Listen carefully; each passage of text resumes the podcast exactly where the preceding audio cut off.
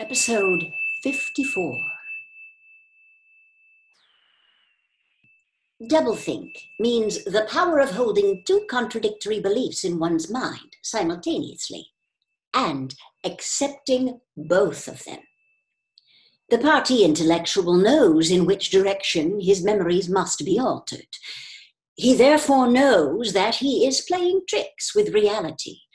But by the exercise of doublethink, he also satisfies himself that reality is not violated. The process has to be conscious, or it would not be carried out with sufficient precision. But it also has to be unconscious, or it would bring with it a feeling of falsity and hence of guilt. Doublethink lies at the very heart of Ingsoc, since the essential act of the party is to use conscious deception while retaining the firmness of purpose that goes with complete honesty. To tell deliberate lies while genuinely believing in them. To forget any fact that has become inconvenient, and then, when it becomes necessary again, to draw it back from oblivion for just so long as it is needed. To deny the existence of objective reality, and all the while to take account of the reality which one denies.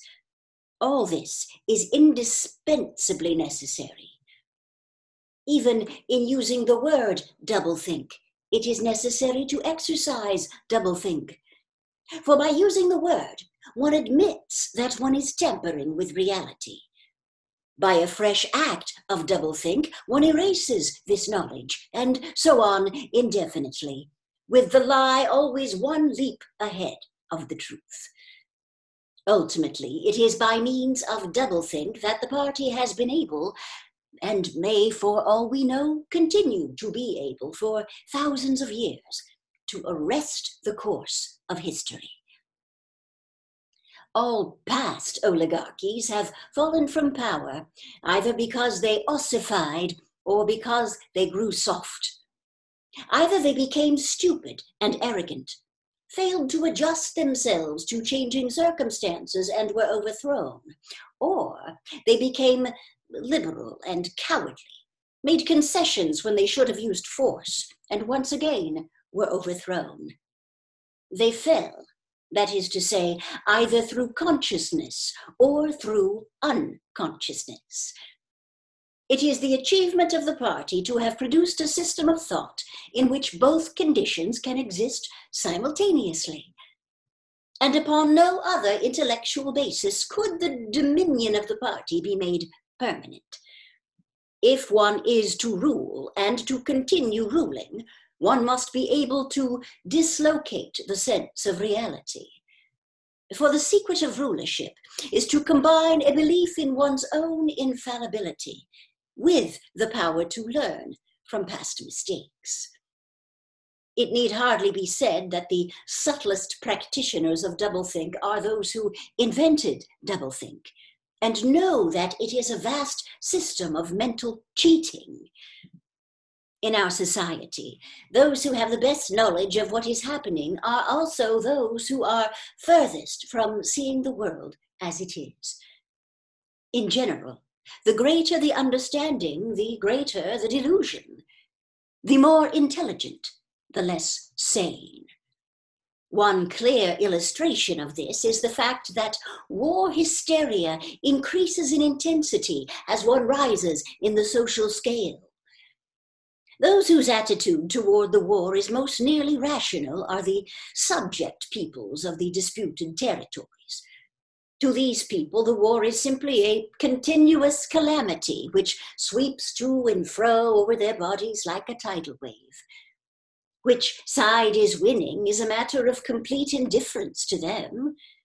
They are aware that a change of overlordship means simply that they will be doing the same work as before for new masters who treat them in the same manner as the old ones the slightly more favored workers, whom we call the proles, are only intermittently conscious of the war.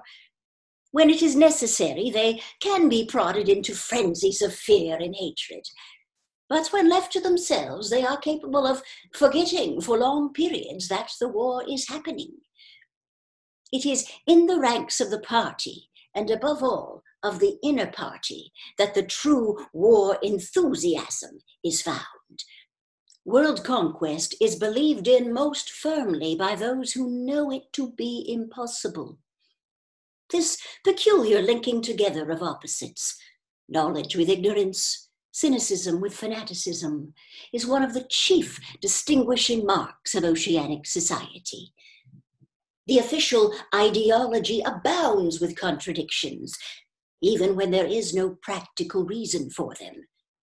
Thus, the party rejects and vilifies every principle for which the socialist movement originally stood. And it chooses to do this in the name of socialism. It preaches a contempt for the working class, unexampled for centuries past, and it dresses its members in a uniform which was at one time peculiar to manual workers and was adopted for that reason. It systematically undermines the solidarity of the family, and it calls its leader by a name which is a direct appeal to the sentiment of family loyalty.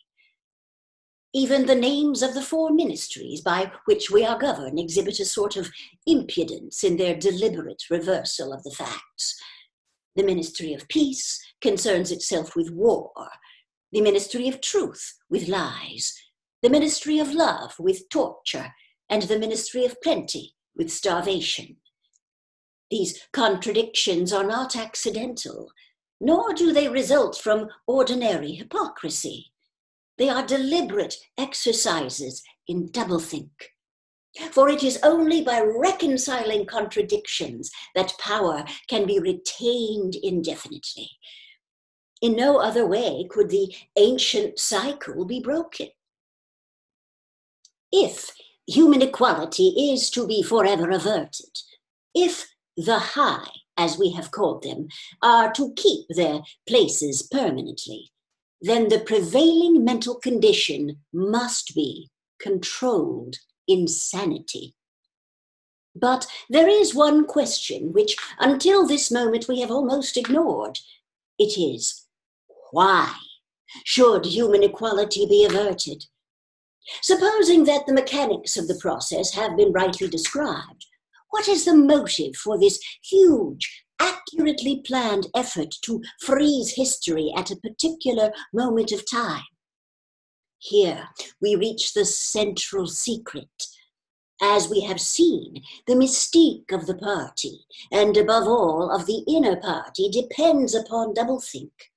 But deeper than this lies the original motive, the never questioned instinct that first led to the seizure of power and brought doublethink, the thought police, continuous warfare, and all the other necessary paraphernalia into existence afterwards. This motive really consists. Winston became aware of silence as one becomes aware of a new sound. It seemed to him that Julia had been very still for some time past. She was lying on her side, naked from the waist upwards, with her cheek pillowed on her hand and one dark lock tumbling across her eyes. Her breast rose and fell slowly and regularly. Julia, no answer. Julia, are you awake? No answer. She was asleep. He shut the book, put it carefully on the floor, lay down, and pulled the coverlet over both of them. He had still, he reflected, not learned the ultimate secret. He understood how. He did not understand why. Chapter 1, like Chapter 3, had not actually told him anything that he did not know. It had merely systematized the knowledge that he possessed already. But after reading it, he knew better than before that he was not mad. Being in a minority, even a minority of one, did not make you mad. There was truth and there was untruth. And if you clung to the truth, even against the whole world, you were not mad. A yellow beam from the sinking sun slanted in through the window and fell across the pillow. He shut his eyes. The sun on his face and the girl's smooth body touching his own gave him a strong, sleepy, confident feeling. He was safe. Everything was all right. He fell asleep, murmuring, Sanity is not statistical, with the feeling that this remark contained in it a profound wisdom.